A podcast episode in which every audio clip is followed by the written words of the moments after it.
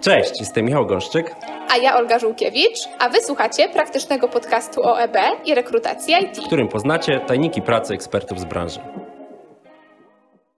Dzisiejszy temat, temat dzisiejszego odcinka, to temat, można powiedzieć, strategiczny i to dosłownie, bo będziemy rozmawiać o tworzeniu strategii HR.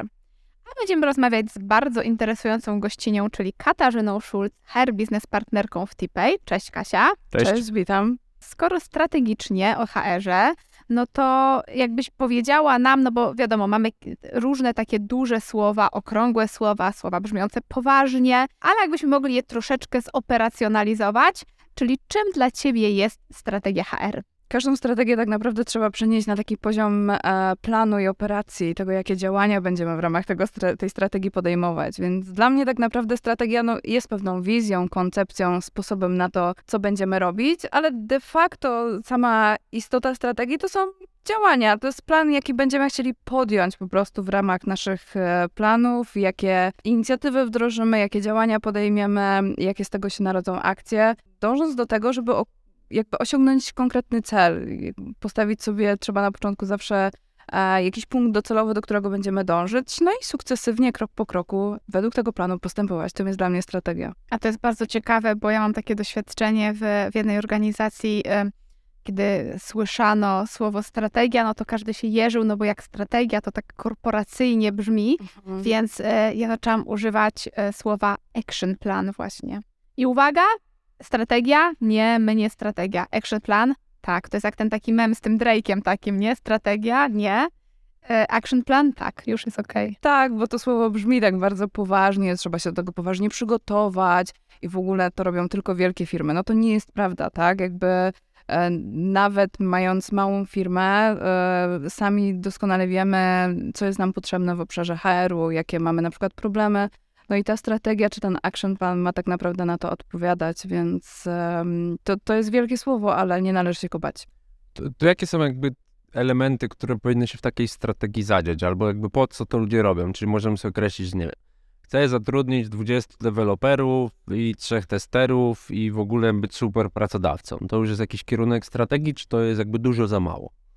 Nie, to już jest jakiś kierunek strategii, to już jest jakaś wizja, jakiś cel, który chcesz osiągnąć. Chcesz zbudować nowy zespół, chcesz to zrobić pewnie dosyć szybko, odpowiednie środki na to poświęcić, więc to już jest jakiś plan, to już jest coś, na czym możemy budować sposoby dotarcia do tych osób, to jak chcemy to robić, żeby to podzielić po prostu na mniejsze części, mniejsze etapy i po prostu sukcesywnie wdrażać. Więc każdy tak naprawdę plan, czy to jest e, plan taki rekrutacyjny, czy nie wiem... E, Employer brandingowy employer brandingowy, czy optymalizacji zatrudnienia, czy budowy jakichś procesów HR-owych, czy wręcz redukcji zatrudnienia. To jest wszystko w kontekście tego, że jakiś plan na to działanie trzeba obrać i tym właśnie w tym będzie służyć nam strategia.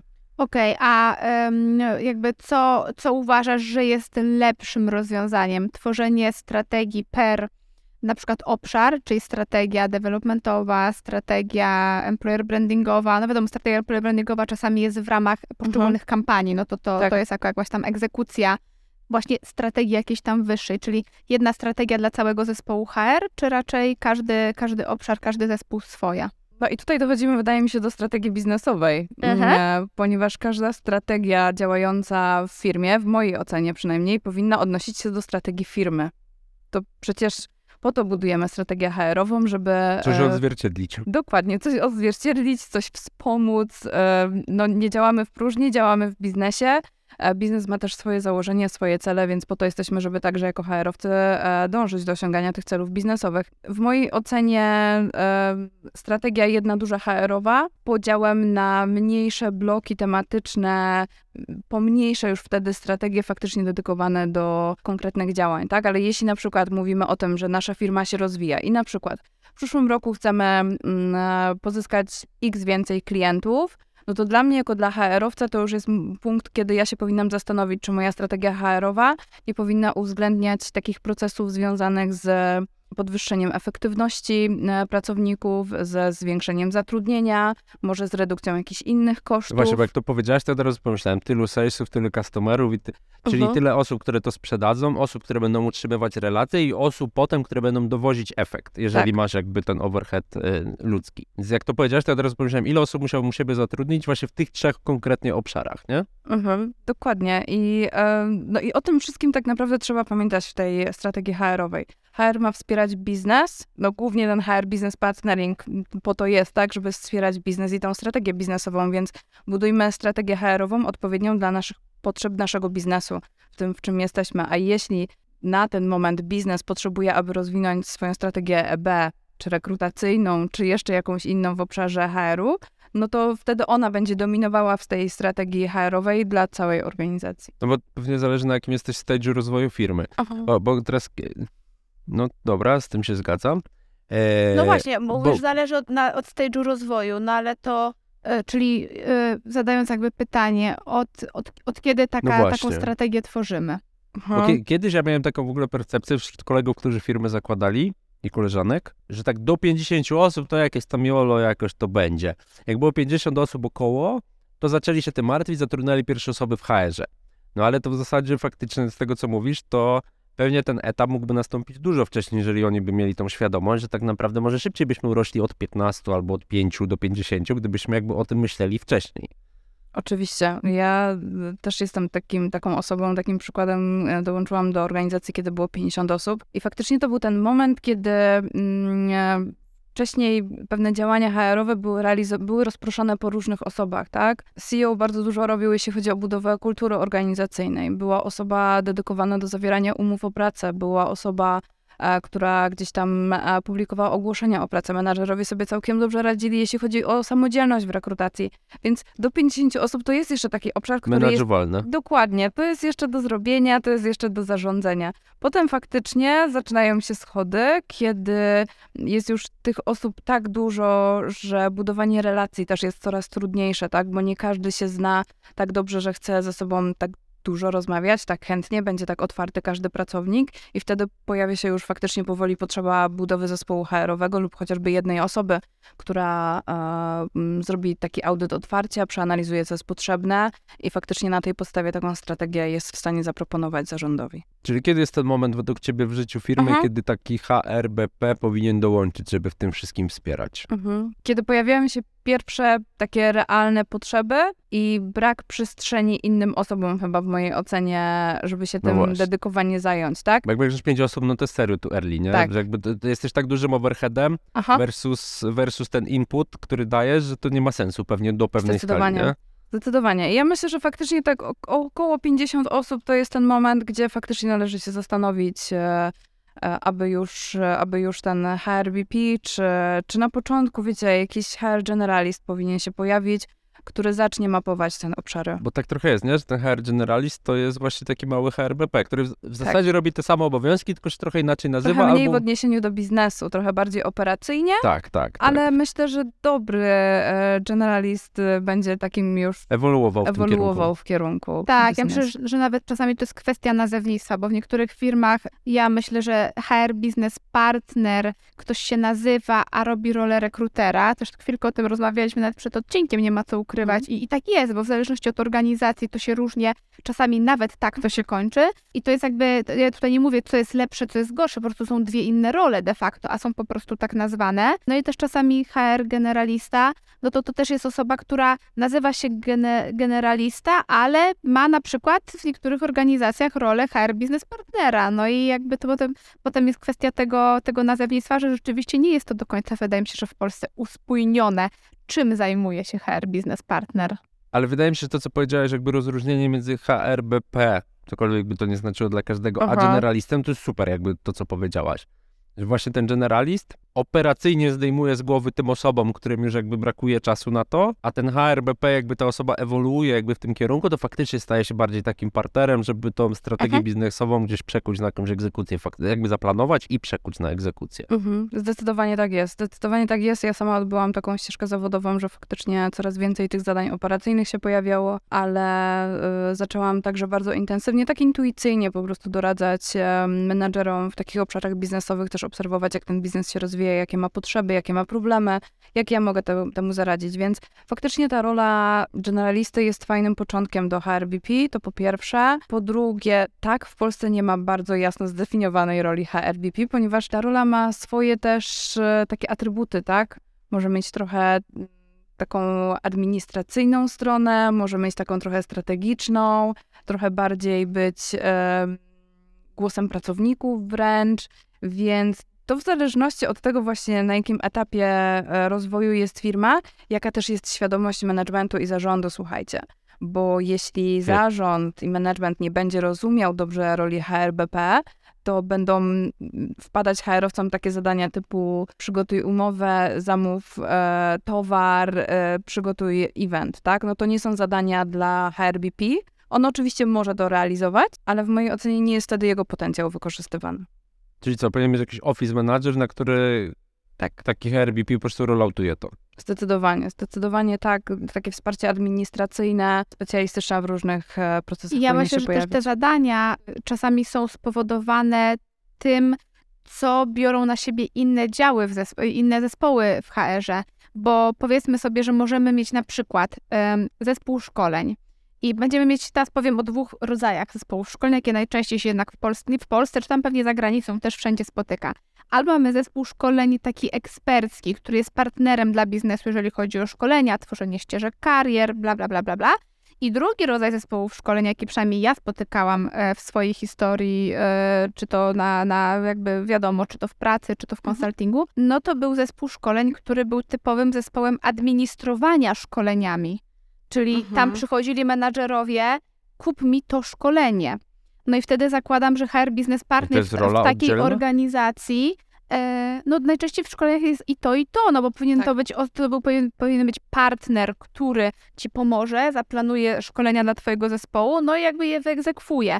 A jeżeli to jest na przykład tylko ograniczenie do logistyki, no to wtedy od razu HR Business Partner w tej organizacji automatycznie ma dodatkową rolę, czyli jest partnerem do spraw szkoleń, można Tak. powiedzieć. Tak, to faktycznie dobrze to ujęłaś, że to zależy od tego, jakie role też przyjmują inne zespoły. Ponieważ em, jakby zamówienie szkolenia, opłacenie go i przesłanie komuś biletów, tak, czy, czy, czy wejściówek na konferencję, no to może tak naprawdę wykonać e, osoba, która, nie wiem, rozlicza te faktury, która, e, nie wiem, jest odpowiedzialna za benefity, cokolwiek. Jakby to są takie bardzo administracyjne, niskopoziomowe Takie rzeczy czwarte, nie? takie twarde. HRBP tutaj, gdyby nie było na przykład dedykowanego zespołu szkoleniowego, no to wtedy ten HRBP faktycznie ma za zadanie zmapować, jakie są potrzeby rozwojowe, jakie są potrzeby szkoleniowe i wręcz wyjść z inicjatywą do na przykład menadżera i powiedzieć, słuchaj, twój zespół ma na przykład luki w, tym, w tej i tej kompetencji, powinniśmy pomyśleć o tym, jak to nadrobić, ponieważ na przykład w nowej strategii macie to, to i to i te kompetencje będą tym ludziom potrzebne, tak? I zaplanujmy jakieś działania, żeby po prostu dać im tę te wiedzę, dać im te umiejętności, aby mogli dobrze i efektywnie pracować. Okej, to e, od, jakby od czego byś zaczęła, jakbyś weszła do nowej organizacji, Mhm. która powiedzmy już ma znane, nie wiem, to 50-70 osób i faktycznie już jakiś tam produkt albo usługę, nie wiem, software house, whatever, e, I CEO chce Jakiś- strategię. jakiś tak e, kierunek i CEO mówi, dobra, tam lecimy i to jest nasz plan i cześć. To od czego byś zaczęła jakby w ogóle tworzenie tej strategii już tak bardzo operacyjnie? Mhm.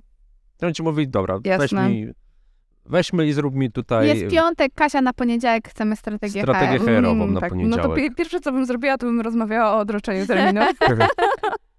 To by było pierwsze, ponieważ e, w mojej ocenie dobra strategia, e, zbudowanie dobrej strategii HR-owej wymaga e, no jednak dogłębnej analizy, tak, tego jak teraz jest i dokąd zmierzamy. A żeby zbadać jak teraz jest w około 70-osobowej organizacji, to mam kilku interesariuszy w tej organizacji. Po pierwsze muszę porozmawiać i dowiedzieć się faktycznie od zarządu, w którym kierunku ta firma będzie rozwijana, jakie są cele biznesowe, jaka jest strategia, co się będzie z nami działo i w którym kierunku podążamy. Następnie rozmawiamy z menadżerami i pytamy o e, wyzwania, problemy, ale też potrzeby w zespole, tym jakie on widzi obszary do poprawy, jeśli chodzi o zarządzanie na przykład e, zespołem, czy, czy jakiego wsparcia potrzebuje. No i oczywiście jest też cała Ale to grupa... mówisz już takich hardkorowo niskopoziomowych rzeczach, że na przykład nie, mam sprzedawcę, który nie sprzedaje i bym chciał, żeby lepiej sprzedawał. No jeśli takie zdanie by padło, no to pewnie bym to pociągnęła dalej, czy to jest problem ogólny, czy to z czegoś wynika, z braku kompetencji w zespole, czy z tego, że, że ta osoba na przykład, nie wiem, nie potrafi się komunikować, dogadać i tak dalej. Pewnie gdzieś bym to pociągnęła dalej, żeby się dowiedzieć jakby jaka jest geneza tego problemu, nie? Jakby mówię o takim e, na razie ogólnopoziomowych e, rzeczach w tych, em, w tych obszarach, W w sensie, jak byłem pytanie realnie brzmi, jak głęboko wchodzisz w buty tych menadżerów. No. No, dosyć głęboko, bo im więcej się dowiem, tym lepszą strategię mogę dowiedzieć, u, przepraszam, ułożyć, więc, więc dosyć głęboko e, wchodzimy w to, co ten menadżer e, tam ma za problemy, jak możemy mu pomóc. No i też sporą grupą, z którą trzeba porozmawiać lub którą trzeba jakoś zbadać, są pracownicy sami, tak? Bo to oni nam powiedzą, jak w tej organizacji jest na ten moment, gdzie oni widzą luki, gdzie oni widzą problemy, blokery. I to nie odnosi się tylko do tego, jak firma jest zarządzana z punktu widzenia mm, podejścia do pracownika, tylko generalnie jak im się pracuje, jak przebiegają procesy w organizacji, ponieważ w mojej ocenie e, HR to powinien być, e, mieć, tak, powinien mieć taką rolę takiego łączenia kropek, tak? To ja powinnam gdzieś alarmować w organizacji, że gdzieś są problemy, że gdzieś nie przepływają na przykład informacje, że gdzieś ktoś ma problem, żeby się z kimś dogadać, bo na przykład jakiś proces nie działa. I to, e, to jest moją rolą i ja przynajmniej to tak postrzegam, aby ar- alarmować firmę o, o takich zagrożeniach e, z tego wynikających i aby podejmować różnymi zespołami działania w, w celu usprawnienia. Więc po zebraniu tych Czyli wszystkich... robisz w zasadzie taką mapę as-is, Tak, dokładnie. uwzględniając jakby te różne Aha. poziomy hierarchii w firmie, czyli od tego, co Dokładnie. się komuś na górze wydaje, do tego, jak jest realnie na dole. Zdecydowanie, to zdecydowanie tak. No i to wszystko trzeba odnieść do tego, gdzie chcemy być, tak? No i na tej podstawie tak naprawdę to jest ten wsad do strategii. Na tej podstawie mm, układa się dalej działania, mapuje się, co my możemy zrobić. No też w zależności, czy układamy tę strategię na kwartał, rok, czy na półrocze, co możemy w ogóle w tym czasie zrobić, jakie blokery mogą się pojawić, jak możemy e, na przykład jakimi działaniami wcześniej możemy e, zadziałać, żeby, żeby te blokery na przykład nie wystąpiły lub żeby faktycznie nam nie uwaliły projektu tak totalnie do zera. Więc pierwsza rzecz to jest porządna analiza tego, co, co w ogóle jest, z czym zaczynamy pracować. A to w ogóle ciekawa rzecz. Powiedziałeś, że taka strategia to właśnie jest jakby bardziej kwartalna, czy za 5 lat, kim się, wiesz, gdzie będziesz za 5 lat? Ja myślę, że strategia na 5 lat y, na ten moment dla organizacji nieco mniejszych niż te, nie wiem, Wielka 10 Czwórka, czy dokładnie, to mają chyba małe przełożenie na rzeczywistość, ponieważ żyjemy w tak dynamicznym środowisku i jakby tutaj sama gospodarka jest tak, tak na ten moment zmienna i te wszystkie uwarunkowania polityczne, że ciężko byłoby nam ułożyć, myślę, teraz strategię na 5 lat, chociaż przynajmniej HR-ową, chociaż może nie wiadomo. Na pewno było łatwiej przed 2020 rokiem, to Ale też raz. Pewnie a... możesz taki big picture, nie? Że tym chcemy No się i właśnie stać. to zależy od poziomu ogólności. Czy to Tak. jest jakiś tam e, po prostu daleki, daleki, daleki cel, który dobrze byłoby, gdybyśmy płynęli w tę stronę i potem mamy action plany, które gdzieś tam będą nas do niego przybliżać już na poziomie właśnie operacyjnym.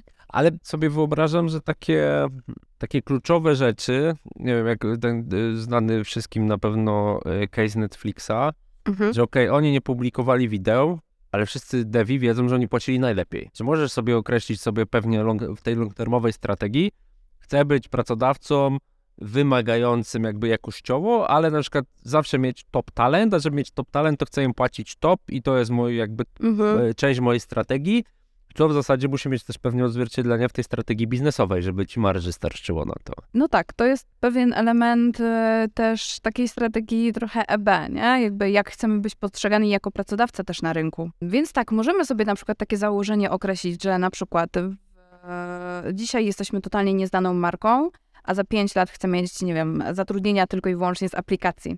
Jasne, możemy sobie postawić taki cel i faktycznie do niego dążyć, no i to będziemy faktycznie realizować najbardziej taką strategią employer brandingową, żeby w ogóle zbudować rozpoznawalność i pozycjonowanie jako pracodawca. Po drugie, faktycznie, jeśli chodzi o uwzględnienie strategii biznesowej, no to musimy zadbać o to, żeby jakoś tych pracowników faktycznie przyciągnąć i czy chcemy kon- konkurować faktycznie wynagrodzeniem, czy nie wiem, dobrym poziomem leadershipu, managementu, czy chcemy konkurować ciekawymi projektami, nową technologią. To już tak naprawdę jest kwestia tego, jak też biznes podchodzi em, do swoich założeń. One czasami będą też implikować, no czasami możemy na przykład konkurować jakością rekrutacji, na przykład, nie? No ale to pewnie wszystko wychodzi ze strategii biznesowej, na co sobie możemy pozwolić i czym możemy zagrać, tak Mhm. w ogóle. No zdecydowanie, ponieważ no, trzeba też zmierzyć siły na zamiary, tak? No jeśli mamy dwuosobowy zespół HR-owy, na przykład w 150-osobowej organizacji, A znamy takie a znamy bardzo takie, często. e, no to nieco inne oni mają e, moce przerobowe niż e, pięcioosobowy zespół w organizacji, nie wiem, stuosobowej. No i jakby sam podział zadań po prostu będzie wyglądał inaczej i samo planowanie będzie wyglądało inaczej, bo na inne rzeczy będziemy mogli sobie pozwolić. I na inne rzeczy będziemy mogli sobie też pozwolić, dysponując innym budżetem. E, No właśnie, bo to chyba też jest super istotne.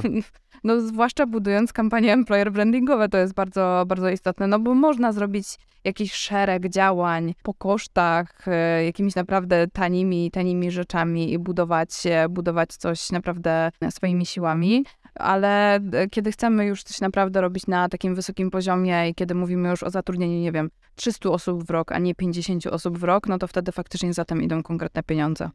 No i pewnie dla firmy, która zatrudnia 3000 osób, zatrudnienie 300 nie jest takim challenge'em, co zatrudnienie 50 dla firmy, która ma 100 osób. Zdecydowanie. No to już jest przeskok też jakby zupełnie inny, organizacyjny, mentalny, komunikacyjny, etc., Zdecydowanie. etc. Zdecydowanie tak jest i to są takie wyzwania e, zespołów HR-owych też, żeby budować tę świadomość właśnie, że no super, że sobie poradziłam jako jedna osoba w 50-osobowej organizacji, żeby zatrudnić wam kolejne, nie wiem, 20 w tym roku, ale nie robiłam nic innego, tylko rekrutację. Nie robiłam żadnej ogólnej strategii, działań employer brandingowych i tak dalej, bo tylko na to starczało mi czasu i etatu. Czasem mogą się pojawiać takie problemy, takie niezrozumienie ze strony managementu, no ale jak dotychczas sobie radziłaś, no to jak teraz mamy sobie nie radzić? Dlaczego musimy iść w stronę employer brandingu? Dlaczego nie chcemy podejmować inne działania, nie? Więc to, to są też takie kwestie A to, to ja z Edukacji. perspektywy jakby właściciela firmy, to ja mam właśnie takie postrzeganie tej roli, że ta rola polega na tym, że ty zarząd sprowadzasz na ziemię i go uświadamiasz, ziomek, ty jesteś tam, a my jesteśmy tu, weź się ogarnij.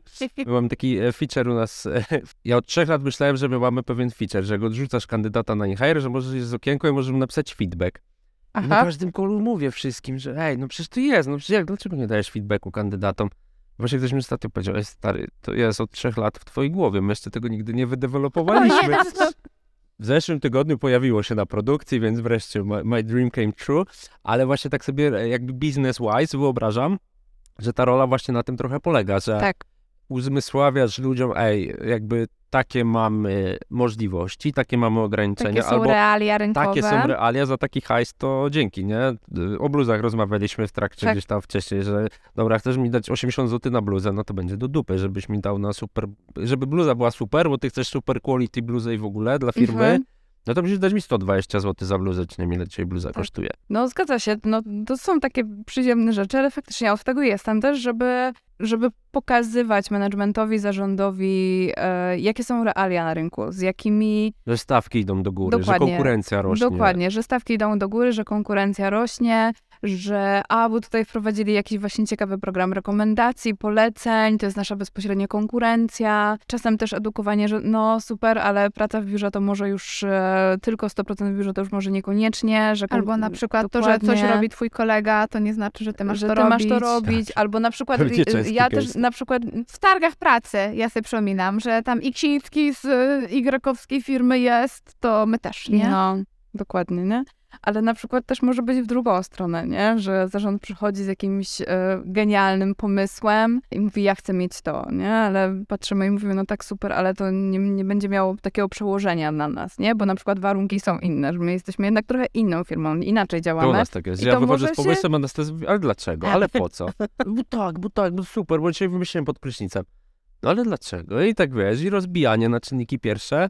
E, No i, i to faktycznie, jak masz zaufanie, to, to z mojej perspektywy, jak ja mam na przykład zaufanie do naszych RBP, No to ja po prostu przyjmuję to jako dobrą monetę, że wszystko, co nam mówi, to jest prawda. Nie, nie zawsze się tam zgadzam, ale generalnie jakby zawsze mamy no bo to jest twój szczerą rozmowę, partner, nie? to tak. jest twój sparring partner i jakby to jest jakby, mo, to chyba to jest jakby dla mnie jedna z najprzyjemniejszych, momen- jeden z najprzyjemniejszych momentów Mhm. w mojej pracy, to jest tak pracować z biznesem, który traktuje cię jak sparring partnera z naciskiem na partner. Czy to będzie HR business partner, czy to będzie sparring partner, ale my się szanujemy. Ktoś mówi, chce właśnie, nie wiem, żeby teraz wszędzie bluzy były, nie wiem, zróbmy 500 nowych bluz, bo mi się bardziej podoba znaczek pisany Times New, Roman, New Romanem, czy cokolwiek, bo sobie wymyśliłem pod prysznicem, Tak. mówi Goszczyk. 100 kolorów A, różnych. a my mówimy tak, a my mówimy, kurczę, Michał, wiesz co, czy, czy te pieniądze, na pewno e, taką radość, wydanie tych pieniędzy na 100 kolorów e, blues e, in higher pisanych Time New Roman będzie równoznaczne z na przykład, e, nie wiem, jakimś tam bonusem, grillem dla firmy, bo No się właśnie, dawno nie właśnie. spotkaliśmy, czy cokolwiek, nie? A ty mówisz, o kurde, tam Anastazja w sumie nie głupie, nie? Ale nie powiesz, ja to ty się tam znasz i drukuj bluzy, Grażyna, nie? Tak, tak, tak, tak. Tak, no zdecydowanie. No, no i to właśnie od tego też jesteśmy, nie? Od tego, żeby jakby doradzić, jak zadysponować te środki i faktycznie to, o czym mówisz, to jest właśnie ta cała kwintesencja tego e, business partneringu, że HR nie ma być jakby usługodawcą dla innych e, zespołów w firmie, tylko tym partnerem do rozmów e, i dyskusji, jak tą politykę prowadzić, tą personalną, którą, którą kreujemy. Któryś z gości nam kiedyś powiedział z, z PWC chyba, że, że okej, ja robię tą technologię, ja robię Artur, te, I, tak. to IT, to wszystko, ale ja się idę do nich zapytać, jak to dzisiaj wygląda na rynku. Bo ja może Tak. mam wiedzę sprzed pół roku i może to, co ja sobie wymyśliłem, jest totalnie nie, Tak. totalnie dzisiaj nie rynkową wartością, bo my też często jakby u dużych klientów zwłaszcza się spotykamy, którzy przez lata mieli super brand, Mhm. że ich biznes już nie ogarnął, że ten brand już nie jest taki super. Czy to, że miałeś 10 lat temu ekstra brand i byłeś jakby top of mind dla kandydatów wszystkich seniorów, juniorów technologicznych, nietechnologicznych, to przez te parę lat może się spra- sprawiło, że nie wiem, 20 super konkurentów ci wyrosło dużych, którzy jeszcze mają lepsze benefity, jeszcze bardziej wymagające proces rekrutacji, jeszcze Zdecydowanie. mądrzejszych ludzi zatrudniają.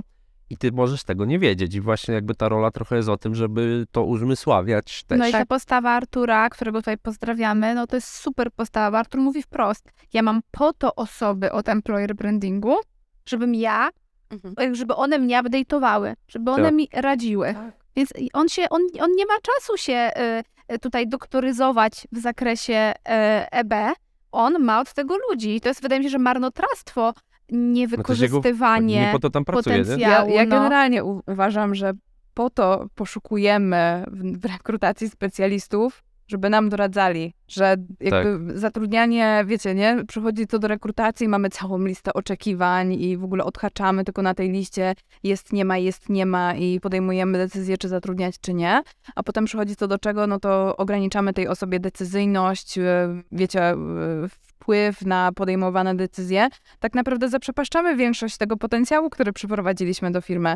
W mojej ocenie... Czyli za, po- zatrudniasz sobie kogoś, kto realizuje twoją wolę i tak. Dokładnie, no to w mojej ocenie to się mija z celem, tak? Po to e, chcę zatrudniać specjalistów, e, żeby to oni menadżerowi też często doradzali, jak ma, jakie decyzje ma podejmować, tak? No bo płacisz za ekspertyzę. Dokładnie, płacę za ekspertyzę. Przypomnijmy, że menadżer, głównym zadaniem menadżera powinno być zarządzanie zespołem, kreowanie tego zespołu tak, żeby był po prostu efektywny i żeby był jak najbardziej samodzielny. Mamy różne poziomy także zaawansowania, słuchajcie, zespołów, tak? I tym najwyższym możliwym poziomem e, zespołu jest to, że ten zespół jest po prostu kompletnie samodzielny i w momencie, kiedy na przykład menadżera zabraknie, Tak. on nadal jest w stanie sprawnie działać. No i żeby to zrobić, no to musimy mieć specjalistów na pokładzie. kiedyś ostatnio mówisz, to jest definicja dobrego menadżera, co się stanie, jak cię zabraknie. No, jak zespół klęknie, to znaczy, że jesteś słabym menadżerem. Tak. Dobra, a na takim poziomie egzekucyjnym, to, to jak to wygląda taka praca? Czy, czy ty bardziej pracujesz z zarządem, czy bardziej pracujesz właśnie z managementem? Mhm. Wiesz, to to zależy też od struktury zespołu e, people. U nas akurat jest to people, ale może być ak- akurat no, HR i inne nazwy tak naprawdę. Na moim przykładzie mogę podać, że ja pracuję głównie z menadżerami, z szefami działów, natomiast e, moja przełożona, czyli head of people, pracuje głównie z zarządem. Ale to nie jest tak, że są postawione, słuchajcie, jakieś bariery, tak? Bo ostatnio na przykład miałam taką sytuację, że rekrutowałam osobę, która bezpośrednio będzie raportować do zarządu. No i to nie jest tak, że nie mogę iść zapukać do tych drzwi i nie, nie podpytać e, jednego czy drugiego członka zarządu, porozmawiajmy, wymienimy się myślami, ja muszę wiedzieć, jak ty myślisz, kogo potrzebujesz, na co zwr- zwrócisz uwagę i tak dalej, więc No tak, tylko w tym konkretnym case to jest dla ciebie tak, zwykłym hiring tak, managerem. to jest dla mnie hiring manager, masz rację. Natomiast mm, dla mnie głównym partnerem są moi menadżerowie. Ja też e, mam akurat e, trzech i to jest dla mnie wielki plus, ponieważ nie mam e, pod sobą bardzo, znaczy pod sobą, nie mam bardzo dużej liczby osób do zaopiekowania w firmie, tylko po prostu pewną pulę, którą jestem w stanie poznać, z którą jestem w stanie porozmawiać dość e, często i tak naprawdę dowiedzieć się bezpośrednio, co u nich się dzieje. Okej, a wracając do strategii, Tak. bo w sumie po to się tutaj dzisiaj spotkaliśmy, żeby trochę o tej strategii HR-owej Slash e, porozmawiać. Tak, Tak. slash action planu. Powiedz już, powiedziałaś jakby trochę, kto jest w to zaangażowany w tworzenie tej Mhm. strategii, e, wypracowywanie może, bo, bo tworzy się jakiś dokument, a ta, e, no ale, ale to już jakby tam Mhm. kwestia nomenklatury. A ten E, dokument jest zawsze publiczny? Rzadko kiedy chyba raczej, bo tak nie kojarzę, żeby któraś powiem ci, że na przykład u nas takiego dokumentu stricte nie ma. My mamy to gdzieś tam w No głowach, właśnie. czujemy ten klimat e, tej strategii, wiemy w którym kierunku, wiecie, kultura na przykład u nas organizacji i wartości, które sobie wypracowaliśmy, mocno też definiują strategię, tak? Czyli mówią nam, jak chcemy mm, postępować, jak chcemy działać, to strategia biznesowa mówi nam, co my my będziemy realizować. Więc my nie mamy takiego dokumentu, który nam mówi. Mamy bardziej to Nie tak wisi na ścianie, nie za wisi szybą. na ścianie i nikt do tego gdzieś tam nie bije pokłonów. Więc u nas ta strategia HR została przełożona po prostu faktycznie na takie action plany. Okej, no bo właśnie chciałam zapytać, to gdzie, skąd wy wiecie, w Jasne. którą stronę płyniecie? No Już- wiadomo, że on mówię. strategia Już ci zawsze w naszych sercach, Mhm. ale Już ci mówię, my pracujemy na OKR-ach w zespole mm, HR-owym Okej, i czyli przekładacie strategię na Tak, OKR. przekładamy strategię Okej. na, OK, na OKR, więc to zawsze tam e, wiemy, jakimi działaniami realizujemy Aha. naszą strategię i jak ona się ma do No to to strategii się od razu wiąże z kolejnym pytaniem, czyli jak sprawdzacie, czy wasza strategia Mhm. HR-owa działa? Po pierwsze, w okierach no to jest dość e, łatwy proces, no bo, bo ona, ta koncepcja i tak zakłada, e, że te okiery muszą być po prostu mierzalne e, i musimy to jakoś trakować, więc po pierwsze ta koncepcja nam to pokazuje, ale ja także jestem fanką różnego rodzaju mierników, więc nawet jeśli podejmuję jakieś dodatkowe działania lub wiem, że w tych kierach są rzeczy, które, wiesz, nie tylko są na dan lub nie, no to, to też dodatkowe mierniki sobie mm, zakładam. Lub na przykład, kiedy mamy takie projekty, które nie, nie są e, możliwe do zrealizowania w jeden kwartał, to wtedy także pojawiają się dodatkowe mierniki. Na przykład, jeśli mamy nie wiem, wyzwanie związane z rotacją, no to może niewiele ona mi powie w kontekście kwartału, więcej mi powie w kontekście roku. Więc e, No ale możesz założyć, że w roku zmniejszysz ją o 10%, Aha. kurde, o 50%. Więc jak po pierwszym kwartale zmniejszyłaś o 1%, a nie o tam 12%, no to znaczy, że trochę on track nie jesteś. I teraz pytanie, czy ty wiesz Tak. dlaczego, czy nie dlaczego, czy może dopiero zaczęłaś robić działania, które ci przyniosą efekt za dwa kwartały. Wiesz co, y, ja myślę, że ta rotacja jest takim e, niezbyt dobrym przykładem Zwiększenie tego, nie? zatrudnienia. Wiesz, możemy mieć też takie sytuacje, że na przykład ludzie nam odchodzą wakacje albo we wrześniu, kiedy na polskim na przykład rynku pracy jest większy ruch wtedy i w styczniu i we wrześniu to jest ten, są te momenty, kiedy ludzie zaczynają gdzieś tam jakieś działania podejmować. No właśnie, więc co nam powie e, rotacja na przykład po drugim kwartale, który się kończy w wakacje, nie będzie ona miała, e, wiesz, takiego super że, przełożenia na cały rok, jak on wypadnie, no bo jeszcze to wszystko nie nastąpiło. Okej, czekasz na bombę dopiero tam. Jakby muszę wyczekać i zobaczyć, co się tam dzieje. Oczywiście podejmuję kolejne działania, ale to jest akurat taki wskaźnik, który warto obserwować. Znaczy warto, warto też pewnie kwartalnie, bo to już zależy od e, branży po prostu, od specyfiki danego biznesu i przedsiębiorstwa. Ale na przykład u mnie to bardziej się opłaca po prostu robić rocznie, nie? Ale faktycznie mierniki, wskaźniki przy kampaniach employer brandingowych, na przykład jak chcemy zwiększyć ilość osób w procesach rekrutacyjnych z aplikacji, albo co chcemy osiągnąć daną kampanią, albo e, danym pokazaniem się na jakiejś konferencji. Mm, Różne wskaźniki, żeby sobie wyznaczać, które będą mogły sprawdzać, czy naprawdę to wszystko, co robimy i te działania, które wykonujemy, mają odzwierciedlenie mm, w realnej poprawie lub naprawie danego problemu, nie? No bo Czy strategia... chociaż idziemy w tym kierunku. Dokładnie. Tak. No. To ja bym jeszcze wrócił, bo, bo dla mnie akurat aktualnie to jest bliski temat, upublicznienia tego. Bo my bardzo mocno teraz u nas idziemy w kierunku takim właśnie, że nawet biuro wybraliśmy takie, które jakby wspiera ten openness bardzo mocno, że jakby centralnie jak, jak coś jest takie bardzo nie do ukrycia, to totalnie nikt tego przed nikim nie ukrywa. I właśnie chciałem się zapytać jakby jak, jak sobie wyobrażasz komunikację tej strategii do zespołu, bo na przykład W firmie, okej, w firmie, do, do, do Mhm. ludzi, że chcemy, żeby w marketingu było tak, w sprzedaży tak, więc będziemy szukać takich i takich ludzi. To są cechy, które chcę, żeby sprzedawcy mieli, jak dzisiaj albo marketing, albo ktokolwiek, rekruter. Jak dzisiaj nie ma, no to ja już ci dzisiaj komunikuję, że to są cechy, których ja będę szukał, więc już ci daję, wiesz, sygnał, że może się nie dogadamy, bo chcę zbudować w przyszłości na przykład dokładnie taki set kompetencji albo set attitude podejść.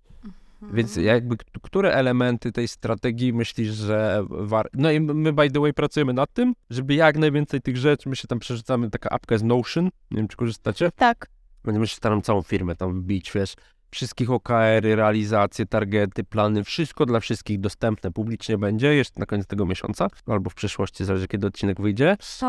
E, ale chcemy po prostu całą firmę przerzucić i poza takimi skrajnymi rzeczami mamy oddzielną tam sekcję management, wszystko będzie publiczne. Czyli jak ty pracujesz w sprzedaży, a ty w rekrutacji, to ty będziesz mogła sobie podejrzeć, ile tu jest placków, a ty ile tu jest faktów. Czy jeżeli chodzi o OKR-y, OKR-y, no to to jest właśnie ich idea, Ale nie, ja że mówię nawet o tych KPI-ach, o wszystkim, nie? Czy, Mhm. czy, czy spełniasz attitude, czy nie. No może nie jakieś tam reviewsy, ale właśnie, na przykład nie. Ale takie rzeczy strategiczne z mojej perspektywy, że okej, w tym kierunku ma iść biznes, w tym takich ludzi pod to szukamy. Ja na przykład jako właściciel firmy mam absolutnie problemu, żeby to oficjalnie wszystkim pokazać. Bo ja mógł to na zewnątrz pokazać, tak szczerze. No więc y, y, pytanie Michała było, czy y, strategia co HR-owa jest dostępna do pokazania w firmie? I czemu nie?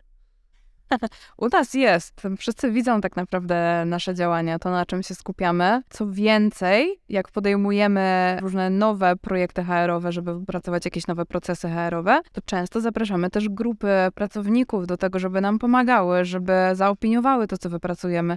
Że to nie ma być tak, że ja tutaj pani z HR-u przyjdę i wam teraz powiem, jak to będzie robione, tylko to ma być takim ogólną zgodą, tak? Czyli jeśli na przykład na ten moment... Jakiś przykład konkretny? Jasne. Na ten moment budujemy na przykład ścieżki kariery, coś czego wcześniej nie było i, i, i faktycznie jesteśmy w trakcie tego procesu. No to em, mamy taką dodatkową grupę, która, która nam opiniuje to, co wypracowujemy. Tak? No są tam pewne założenia tego projektu, jak będziemy te ścieżki kształtować, jakie zasady tam będą się odbywały, jak będzie wyglądało, jak będą wyglądały procesy przechodzenia pomiędzy zespołami na przykład, albo pomiędzy kolejnymi etapami danego stanowiska, tak, poziomami. I to wszystko tak naprawdę można zaopiniować, to wszystko jest do wglądu dla pracowników, mogą tam zostawić komentarze, zadać pytania, my je adresujemy. Więc my tak Czy naprawdę... to nie jest tajny dokument, który sobie Nie, HR z zarządem gdzieś to... I po Nie. roku pokażą, wszystkie powiedzą, tak będzie. Albo nie pokażę, sami się rozliczą między sobą.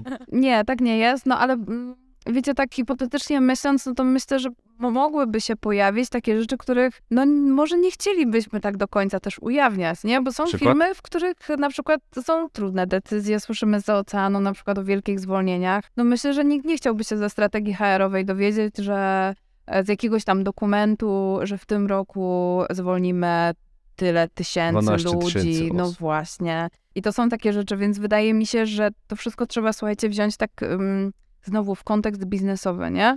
Czy ujawnienie tego planu do organizacji tym ludziom pomoże w ich efektywności i tak dalej, czy jednak nie, bo zaczną się stresować, czy to będę ja, czy jednak to Czy nie ja będę myślę, że ja. to znowu wracamy do tematu, na jakim poziomie ogólności, bo nawet jeżeli są Hmm. trudne decyzje do zakomunikowania, no to, no to też y, mówienie ludziom, nie, będzie mega super, w tym roku to w ogóle podwyżki dla wszystkich, a potem po trzech miesiącach y, do No, widzenia, ale karta to- nie działa. Ale to już mówimy ale o obietnicach bez Tak, pokrycia trochę a, też, a, nie? A pytanie, czy w tej strategii ma być napisane, że będziemy zwalniać 10 tysięcy osób, czy po prostu, że czekają nas, no nie wiem, to zawsze tam jakoś można ogarnąć, że, że wiadomo, że, że jakiś tam e, rok nie będzie na pewno łatwiejszy niż każdy do tej pory, nie? Żeby ludziom kierunek dać. Jeden przykład mam, że ostatnio jeden z naszych sprzedawców był na kolu z klientką, właśnie opowiadała, kurde, miałem przed chwilą takiego kola z moją szefową z Globala, no i tam gadała, że super, że wszystko zatrudniamy, jolo i ciśniemy, duża firma bardzo. No i miała taką zakładkę otwartą layoffs. I ja mówię, i ja to zauważyłam i ona nie zauważyła, że to szeruje.